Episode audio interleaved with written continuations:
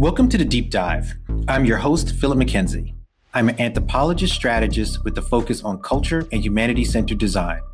I'm Brooklyn born and Brooklyn made. Every week, I will bring you guests from a wide variety of backgrounds who, despite their different areas of expertise, share traits in common. They aim high, push boundaries, and make things happen. Their experiences drive insights.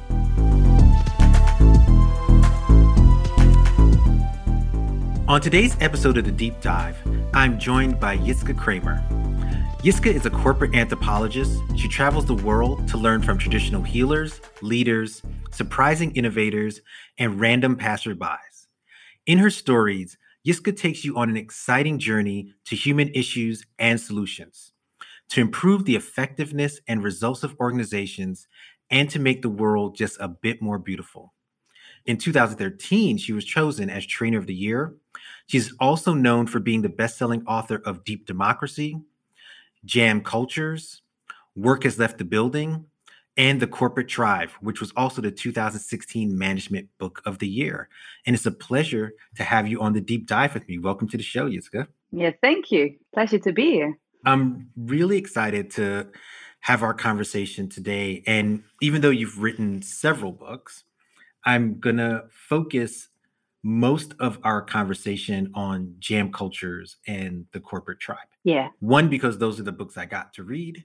and also because as I was reading them, I found that there's a lot of connective tissue in the ideas that flow throughout both books. One, Jam Cultures being more specific to diversity and inclusion and kind of covering that from a very deep perspective. But generally, this idea of the corporate tribe and the culture that works in and within organizations more broadly. And there's a co-author to that book as well. So I don't want to just ignore Danielle Braun. She is a co-author of, of that book. So shout out to Danielle if she happens to listen to this. But I see that there's a lot of connection and overriding of those two concepts. So I'm going to start first with jam cultures. And I want to give you an opportunity to share what was the motivation behind taking on this topic or connective topics around diversity, inclusion, and what that all means? Oh, that's a wonderful question. It's been with me all my life. I think as a child, I was just curious and surprised. I mean, within the Netherlands, we grew up in the north. My I had grandparents in the south, and we are a very small country, but the culture is really different. And I was wondering, you know, why do they do it that way, and why do other people do it this way? And on a very small kind of, as a child, wondering why people would make fun of each other if they do things differently. And while I grew up, being well, I don't know, it's just almost it's touched and sad and angry why if people do things differently that we tend to start hitting each other instead of asking questions. So for me, I think we can do better. We can do better in the world. We can create better places. And as an anthropologist, I try to understand how people shape those cultures and how cultures shape us. And I find it very curious that we as people are able to create places and things that nobody really wants so unsafe environments or unfunctional families or organizations who don't hit their targets or have corrupt leadership so how can we create and shape cultures in which every person has its place we can utilize talents and yes that's what inclusion is all about. Now early on in the book you do spend some time walking through your background how you personally wrestled with even the notion of not just writing the book, but engaging in these sort of topics in the first place. And so I want to give you an opportunity not to relitigate that argument in the book, but why you thought more generally it was important to face some of those issues in advance of critique or maybe as a part of critique that has happened in different periods. Yeah, people can't see me, but I'm white, I'm a woman. That's my minority thing. But for the rest, I'm pretty much in a majority field in many cases. So, just from my appearance, it's easy to blend in in many spaces. So, mm. having the conversation around the importance of diversity sometimes felt that it wasn't my space to do so. It was other people. It was their discussion, people of color, people of, I don't know, disabilities. At the same time, no, it's our issue. So I sometimes struggle with that. And the other one is that I find it very, very intense topics. Emotions are high, obviously, because people feel excluded. And I've been working around this as long as I can remember. But stepping up to it, it's easier to talk about creative problem solving or strategic sessions or sales. But stepping up to this topic is more difficult. And because of who I am and the way I look and where I live, I can just as easily just step back. And that's my privilege. I can just leave it. Why? It's easy. I can just blend in and that's it. But I find it very important that everyone takes his part in this discussion. And for me, I feel that I represent a group who needs to move now and needs to move in a sense that start making a movement, start being involved, and have the conversation around that together because, well, we shape the cultures together and let's take every voice seriously.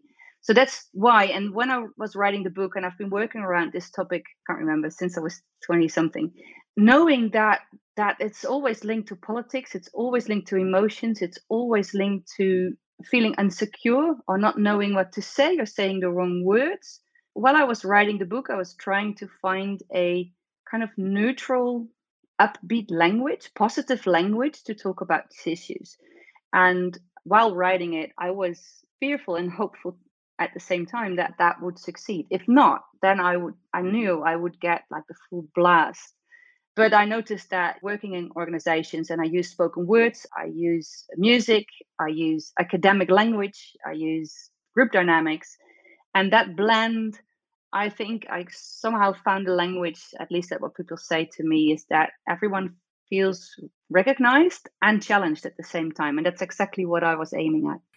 And, you know, how do you have that balance? Because you mentioned a, a few things in that answer that I thought were really interesting. This notion of finding the right language that invites people in, but also I think like neutral was a word in there. At least I think I heard that. I hope I heard that I'm not putting words in your mouth. um, so I want to get to how does one balance that in an environment and in conversations that you rightly noted are filled with an emotional space. And just to clarify or make a more clear piece as to why the emotion part is important, because, and this is my own kind of editorial, I feel like sometimes emotion is considered like the bad thing, right? And we use like so called rational arguments in order to like justify one thing or another. And then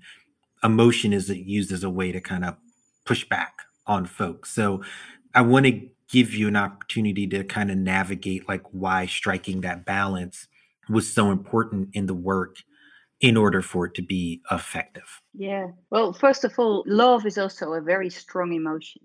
So to me, emotions are not negative, but they can be in the way for connection because we have judgments and we can't listen to each other so striking that balance what i see and how i see it is that in jam cultures i created the jam circle which is kind of a model to understand this process which is very complex of course but there's different steps and phases. So first of all we just live our lives. Be who you are show who you are show your colors anything live it.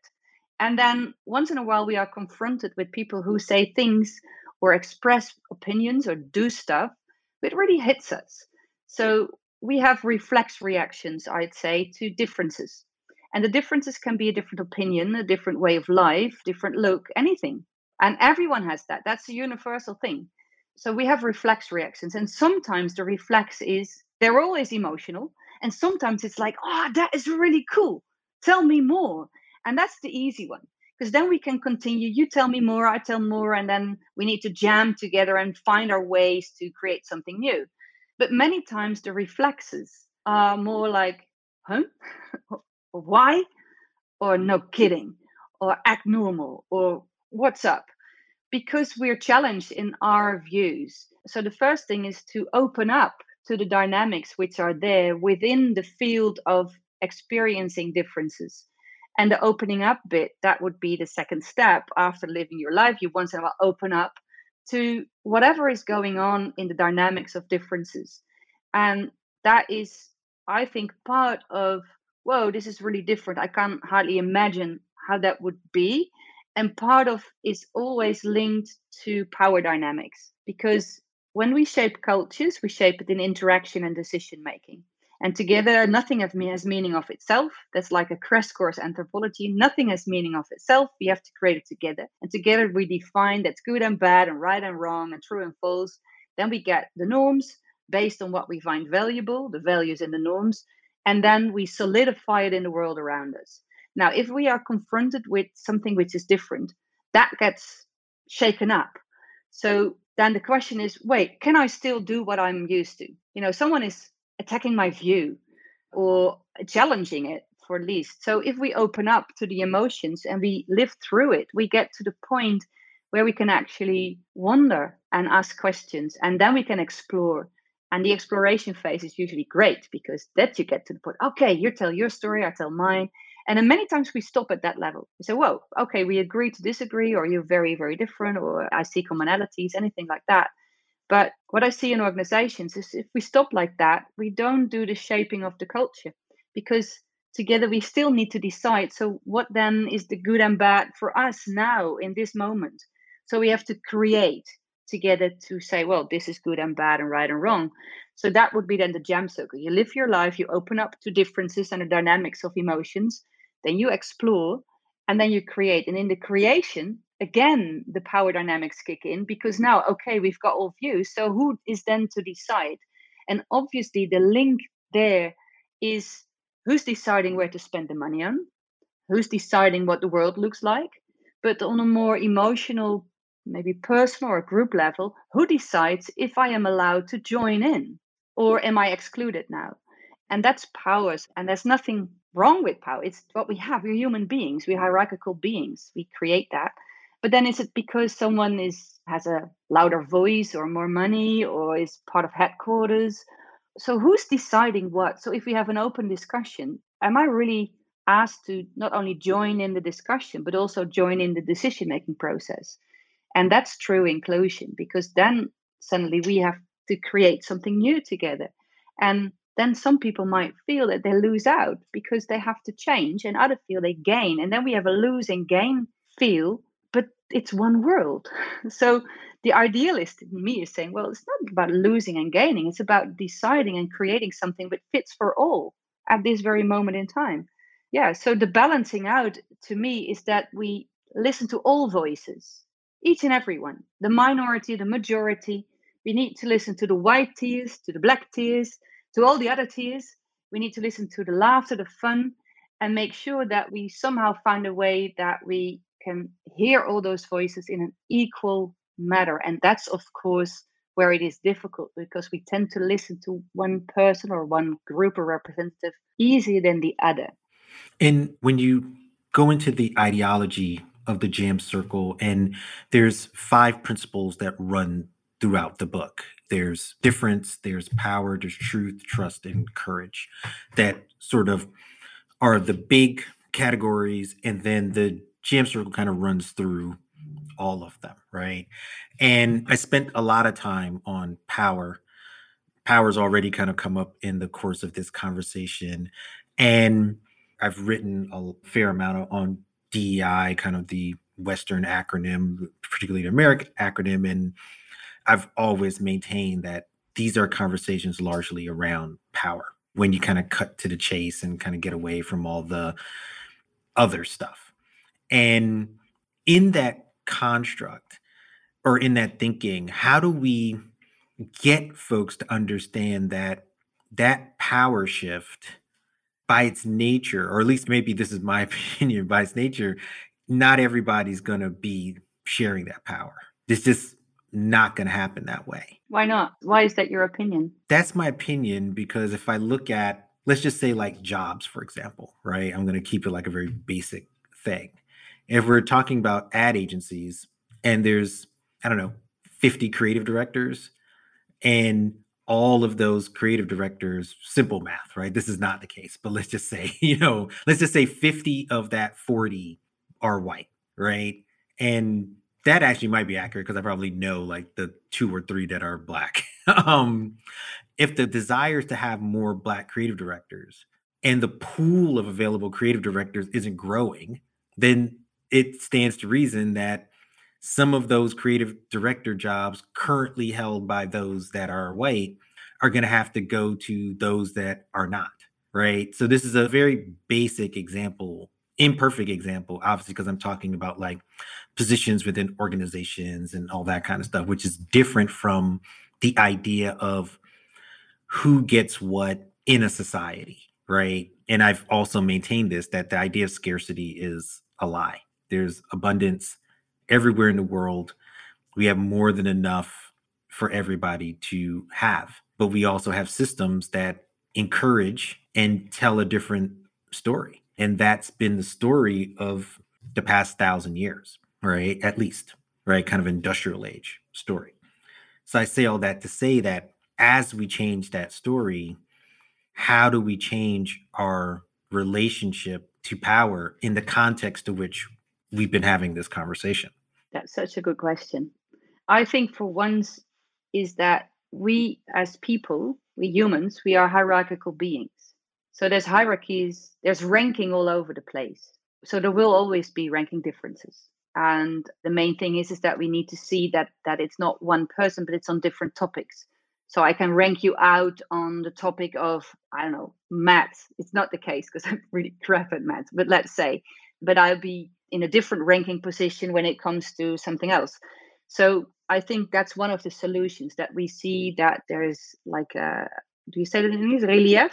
There's differences in how we define our ranking. And there, if we start shuffling it, then there will be people on different positions. But the ones who are in a high rank position for whatever reason, it comes with responsibilities.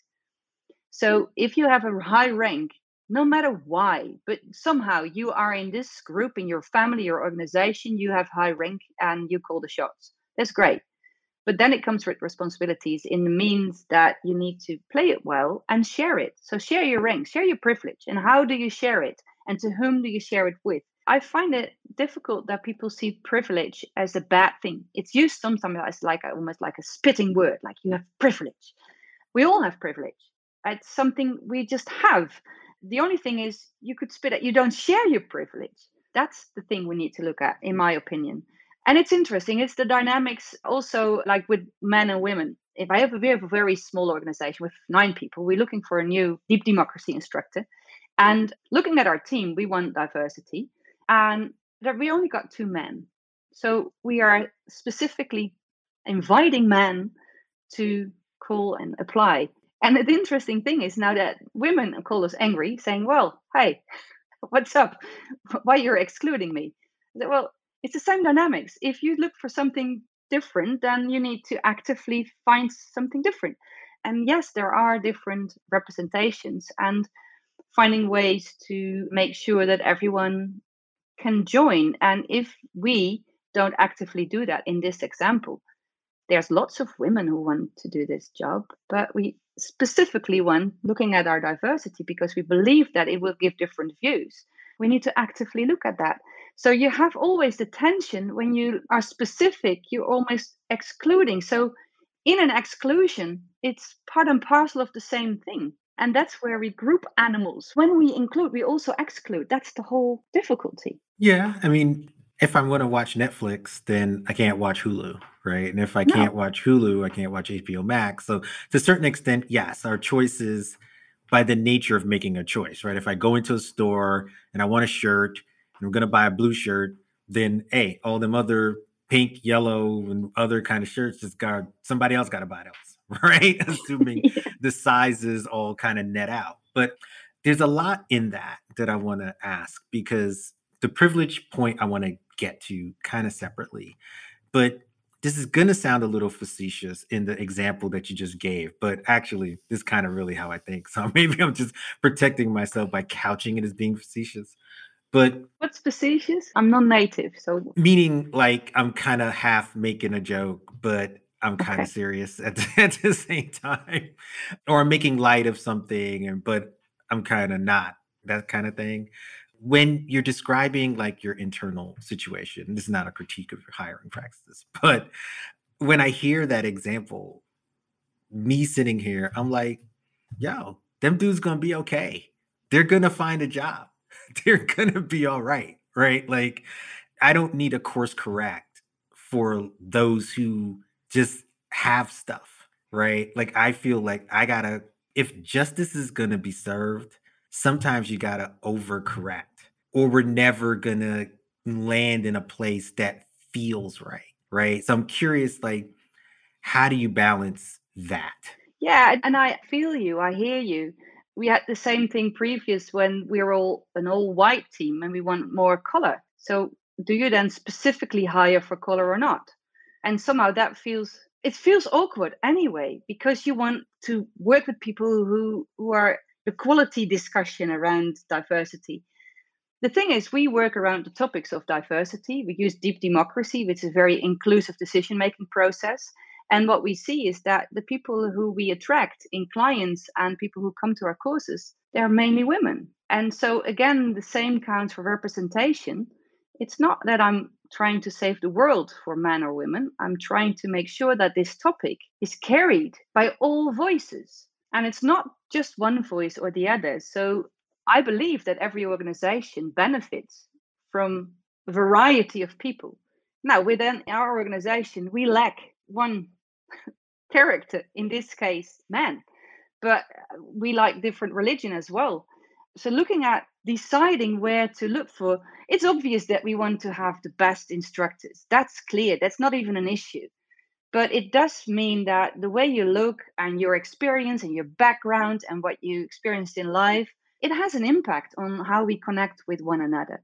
So that's why, that's the only reason. And before I get to the privilege thing, I want because this was one of my questions, and this actually gives me a perfect time to kind of work it in there in the sense that when we talk about differences, and differences is a big part of the book, obviously, right? And we're talking about differences right now. Like, how do we construct a team? How do we build an organization?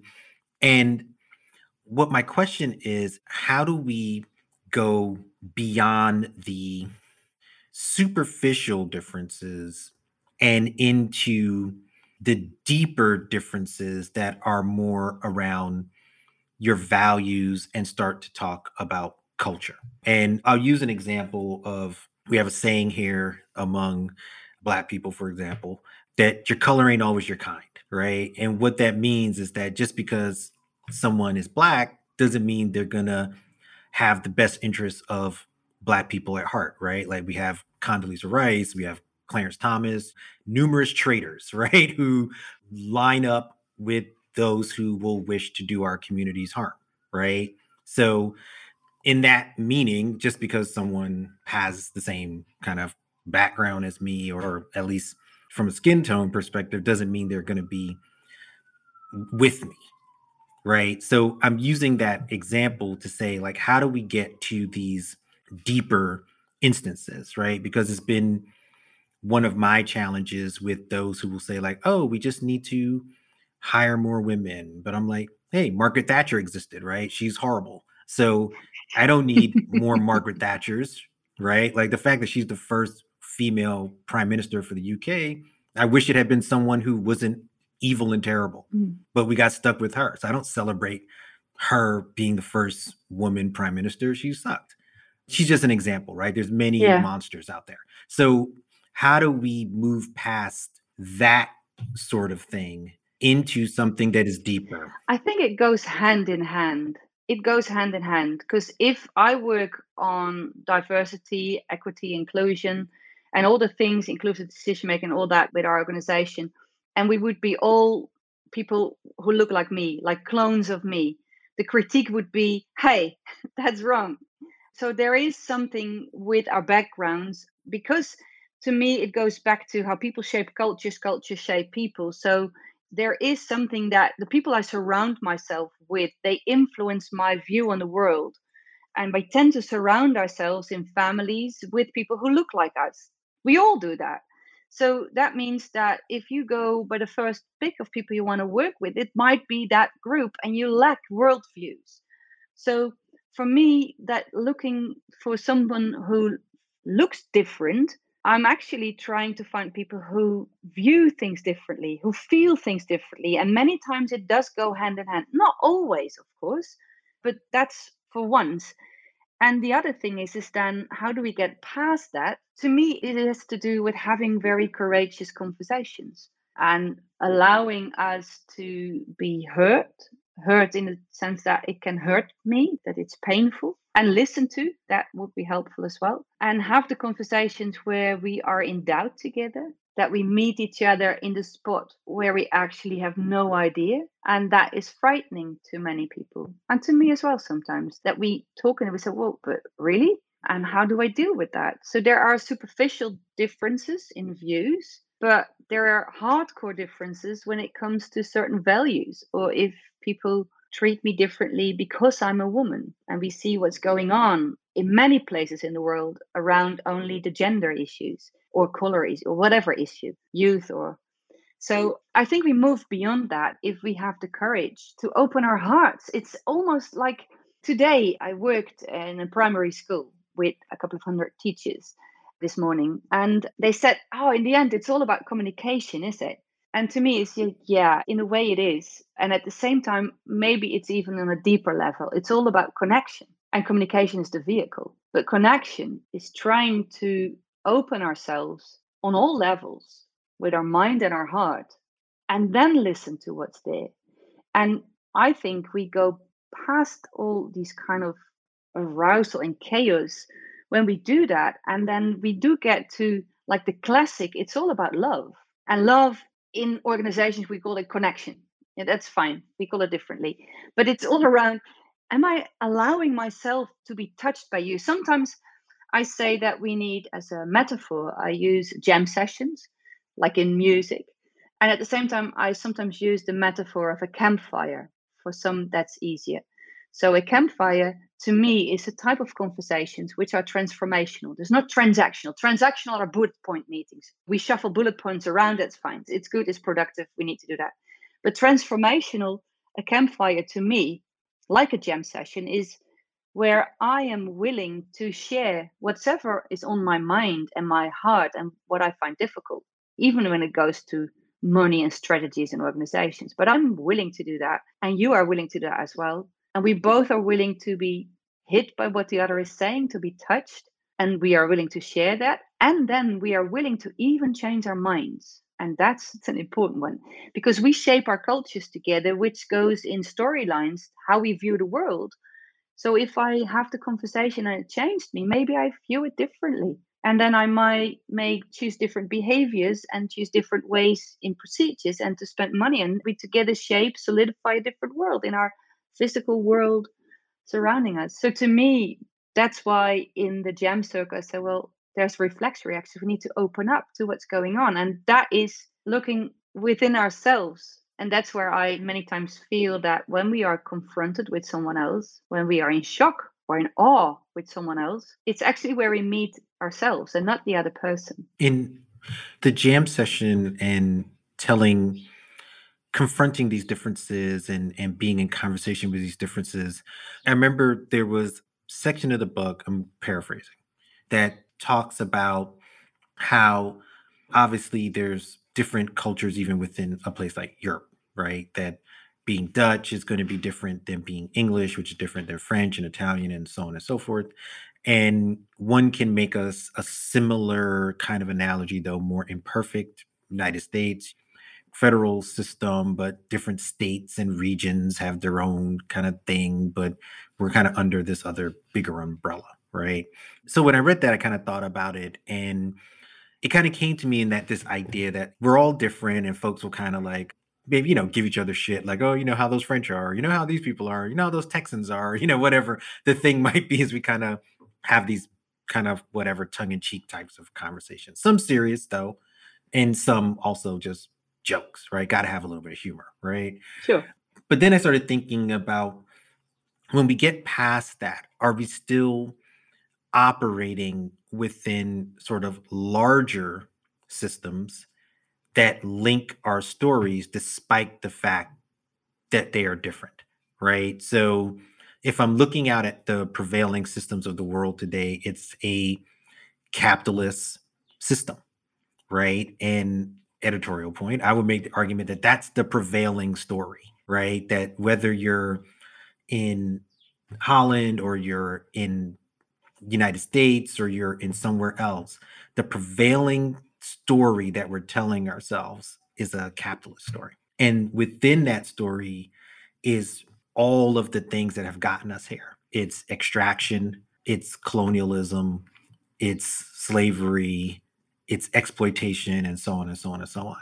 So our inability to write thus far, to write, co-create another story kind of has us spinning our wheels in this one, right? Because we have the wealth, meaning like the privilege, right? And the power, but that wealth and privilege and power is operating through that system. So I think that's where I'm trying to get at like the confrontation of that bigger system rather than the nation state system, right? Because that's the mythology, mm-hmm. right? So how does that play into the power conversation? Because there's folks on the outside of that that they can't really fully participate in that, right? Like the museums aren't going to empty, right? The money isn't going to go back, but maybe it should, maybe it can, right? So that was why I wanted like the justice piece comes up with like if we're going to have a different story, you kind of got to give me back all that power, right?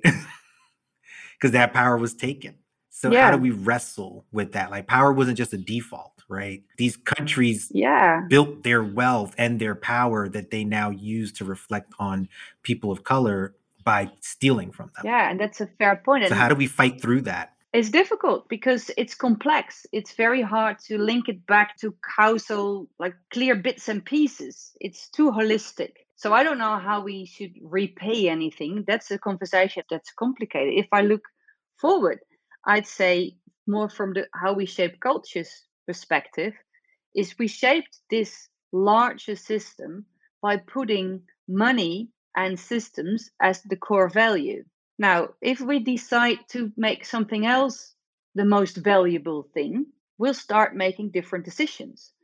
So, hmm. if we step out that framework, not the money bit, although it is important, don't get me wrong, but if we step to a new system, we could say, and that's a shift you see on different places now you could say let's put people human let's make it human centric and in a way that's great. You see that in different organizations. Human centric so it's servant leadership it's human centric etc uh, people first. But a new thing is now popping up and i think that is valuable and we should step forward to that one saying well we don't do it human centric we put life in the center. So we make it life centric and if we start doing that then the trees will have a voice too. And our grandchildren, we are now taking away their future if we think about how we deal with the earth. So if we make it life centric, then the decisions we need to take as people, and that can be micro level or it can be macro or anything in between. Let's assume that from now on, in every board meeting, everywhere, but also the board meeting around your kitchen table, the small ones, that we say, okay, okay, our aim is that all the choices we make in how we organize our lives is that it does good for life on Earth. Then things will change. No, I'm really glad that you brought that up. One, because it's in my notes. so I didn't have to like get to it. We kind of got to it naturally, but I was really struck by that point that you also do make in the book that we need to change the way and reorient the way we focus on the planet to make ourselves more in the parlance of the language inclusive of all living systems. Yeah. That we are just one part of it which ties to the hierarchy and power right? We have traditionally thought of ourselves as separate from or above. Well we started to do that. Traditionally if we link it all back to all our ancestors yeah. we didn't.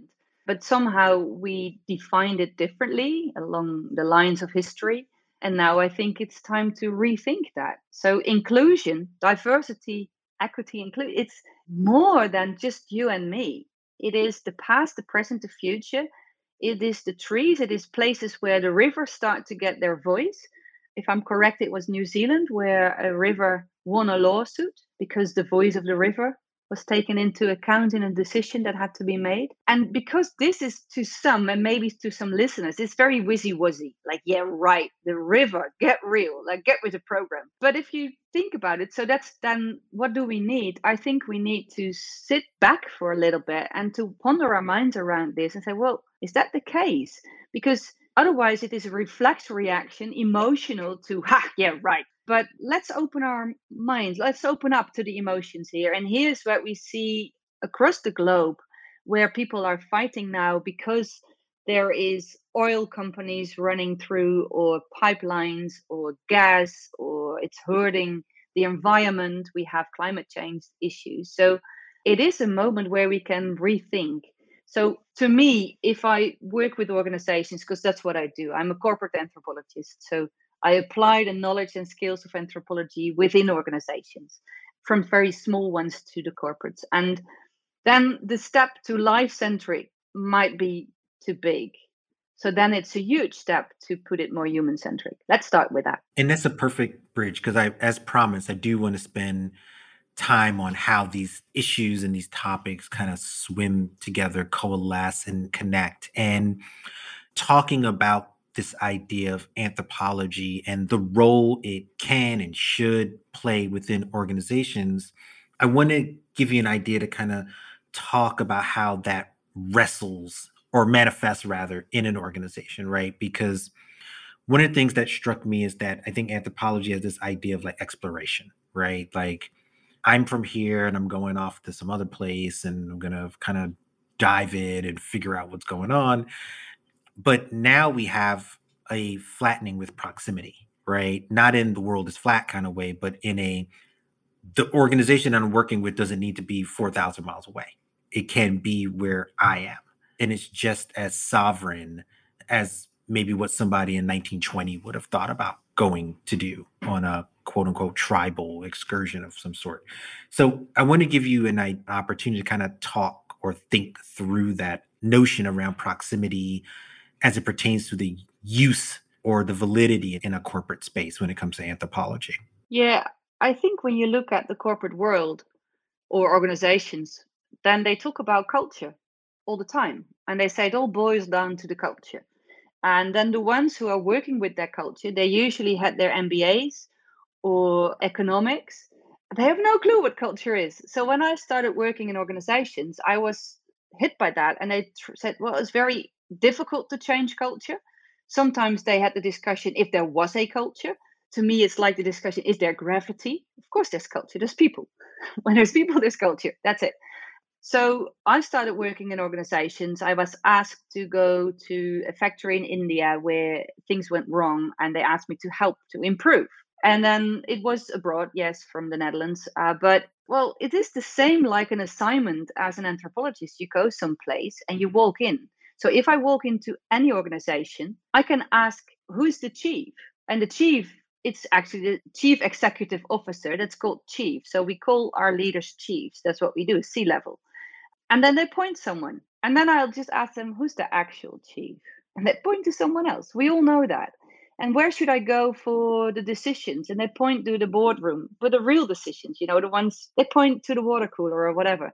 So to me, we have rituals in organizations. We do stuff we don't do at home.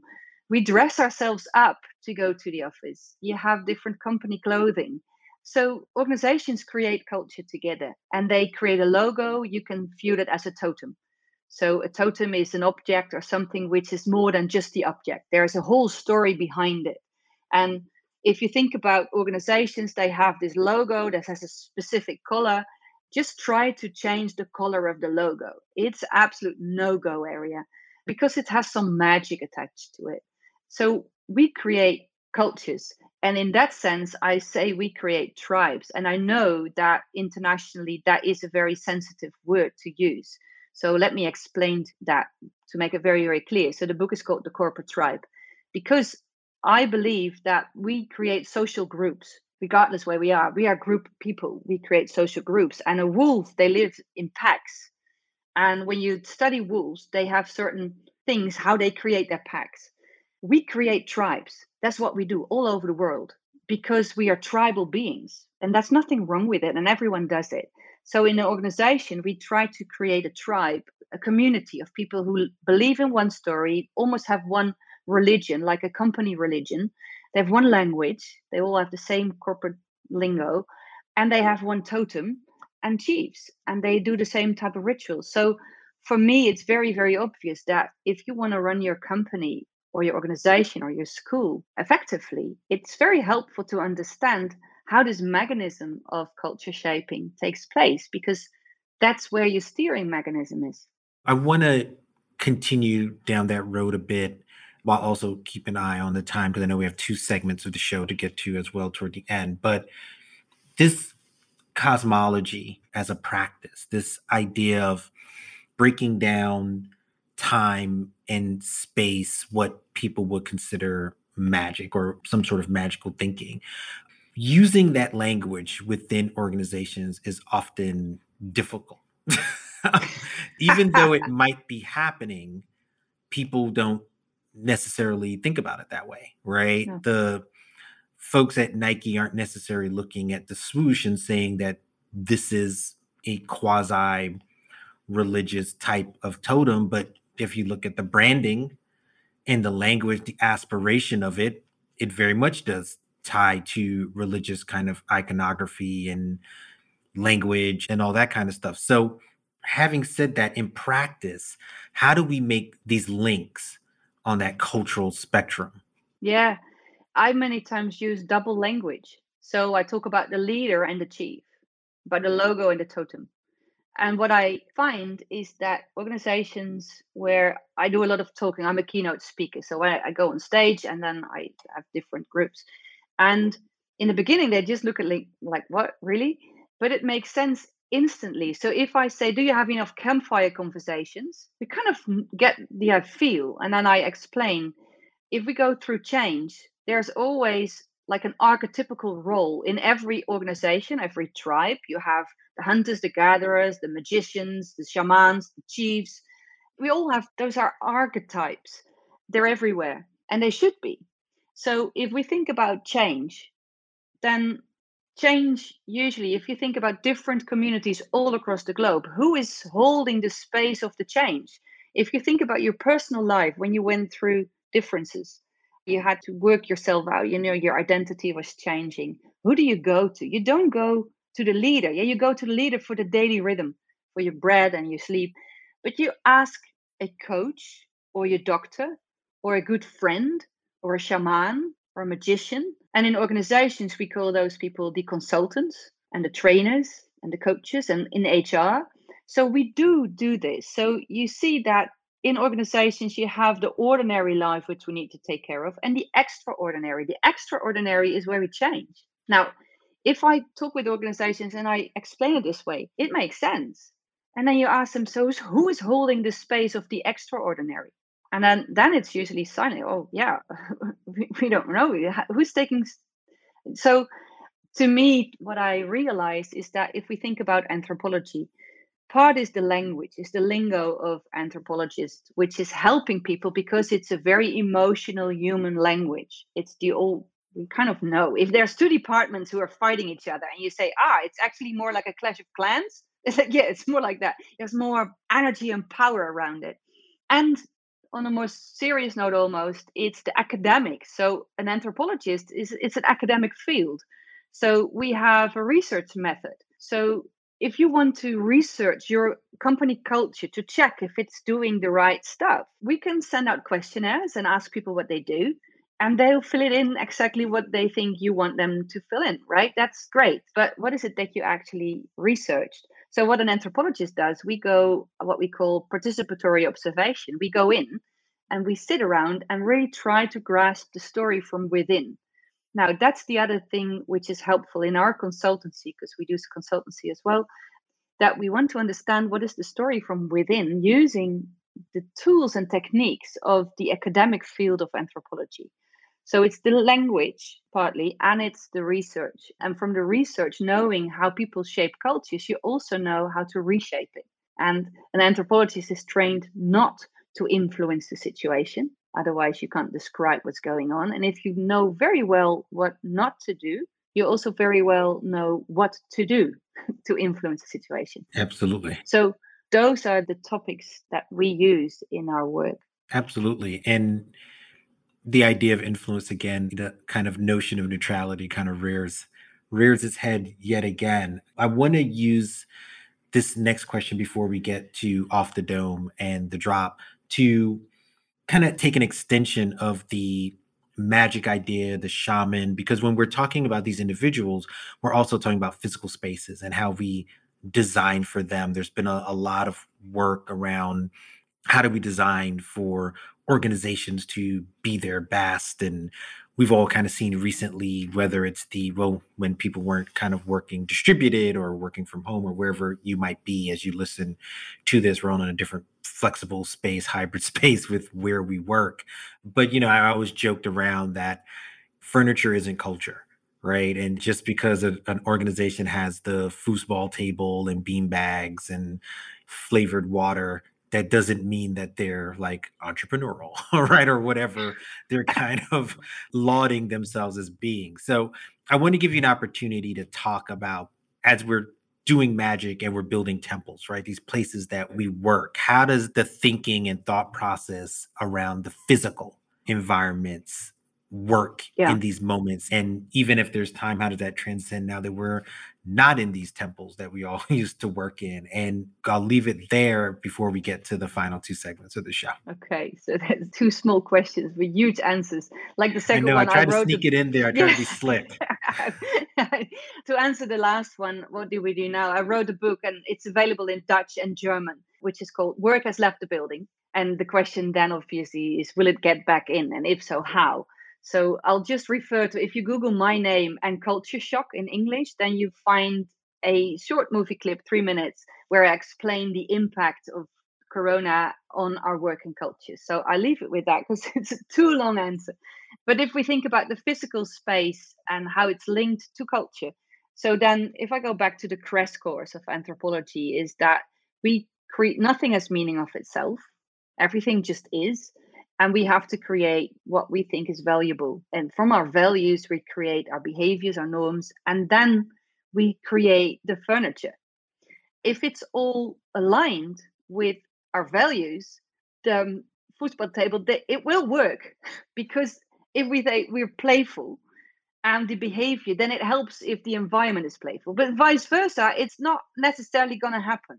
And in that respect i many times give the following example. Let's say that I change my personal culture and I decide that eating healthy food is now vital. I stop with the fast food. So I want healthy. Then I realize that I need to do healthy cooking.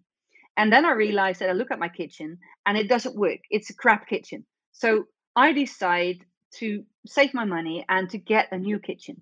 So I work very hard. I get my kitchen. I change my environment. Now, after hard work, the kitchen is finally finished and I always put the question forward what is the first meal you'll eat? It's pizza. it's definitely going to be pizza. So, having the environment changed in the view you have, it helps because now you are able to do so. But it doesn't necessarily mean that you change your behavior and, in a very deep core level, you change your value system. But if you have an environment which is really blocking, then it does help to change it. So beanbags help but only when it really is sitting in your core values. So the same counts if I talk with HR and they say, yesterday we had the project to redefine our corporate values. Now we have the posters ready with the pictures and the slogans and with a fun factor. And now we want to roll it out in the organization with training courses. That's the best, best before disaster because cultures don't change that way. It all starts with what I call campfires or jam sessions, where we sit together and say, What is your view? What's my view? What is important? What does it mean for us? How is it different from what we used to? How is it different from you, from me? So, those are the courageous conversations, the uncomfortable conversations. And if we have wider views or diversity there, we have different options. And then obviously we have more conflicts. So we have to deal with that and we have to create something that works for us. And yes, then we look at our environment and we might need to change it. Or we change the environment and sometimes it changes our behavior a little bit because if I have this great kitchen, I might start cooking better food once in a while because it's just nicer. But it helps if the story changes as well because we are storytelling beings, we're narrative people, we are emotional beings, even in boardrooms with spreadsheets. There's emotions behind that.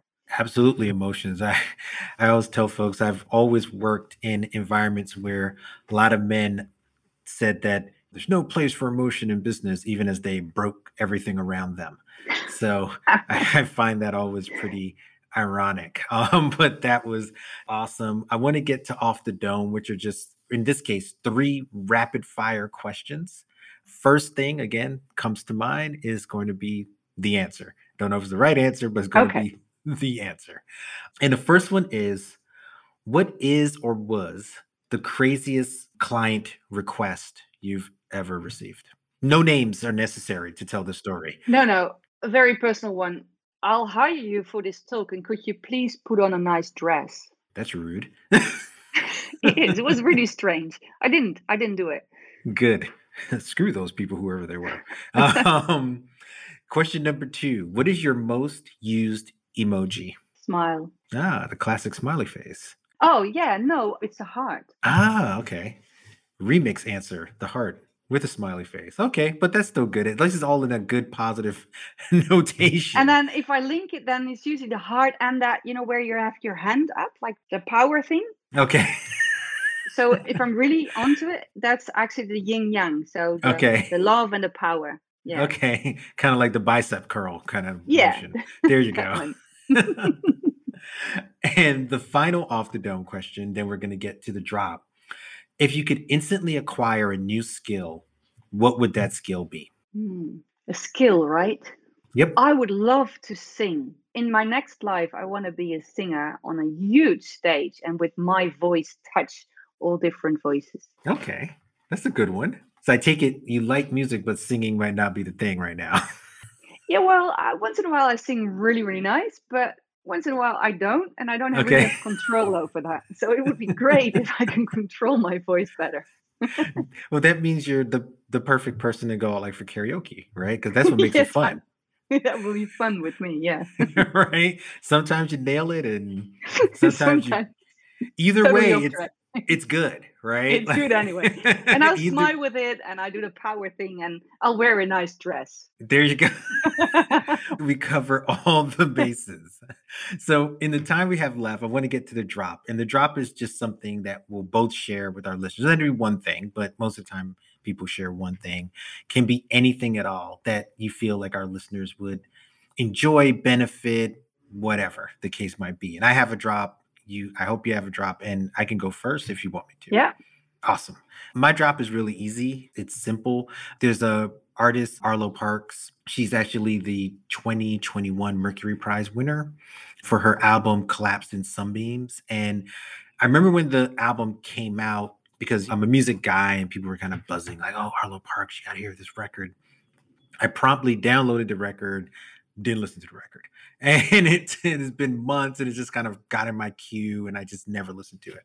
And i recently listened to it finally after seeing that she won the mercury prize and i was like oh i gotta listen to that record. And i did and it was well worth it worth all the accolades. It's just a really good moment in music for that particular artist it's not unlike some artists that i'm very familiar with that i do like even from like 20 years ago and longer. So I can't say that it's charting like wholly new ground, but that's also okay. Like it's fine for something to be reminiscent of something and be good in its own way. So Arlo Parks is my drop. Great. I'll look it up.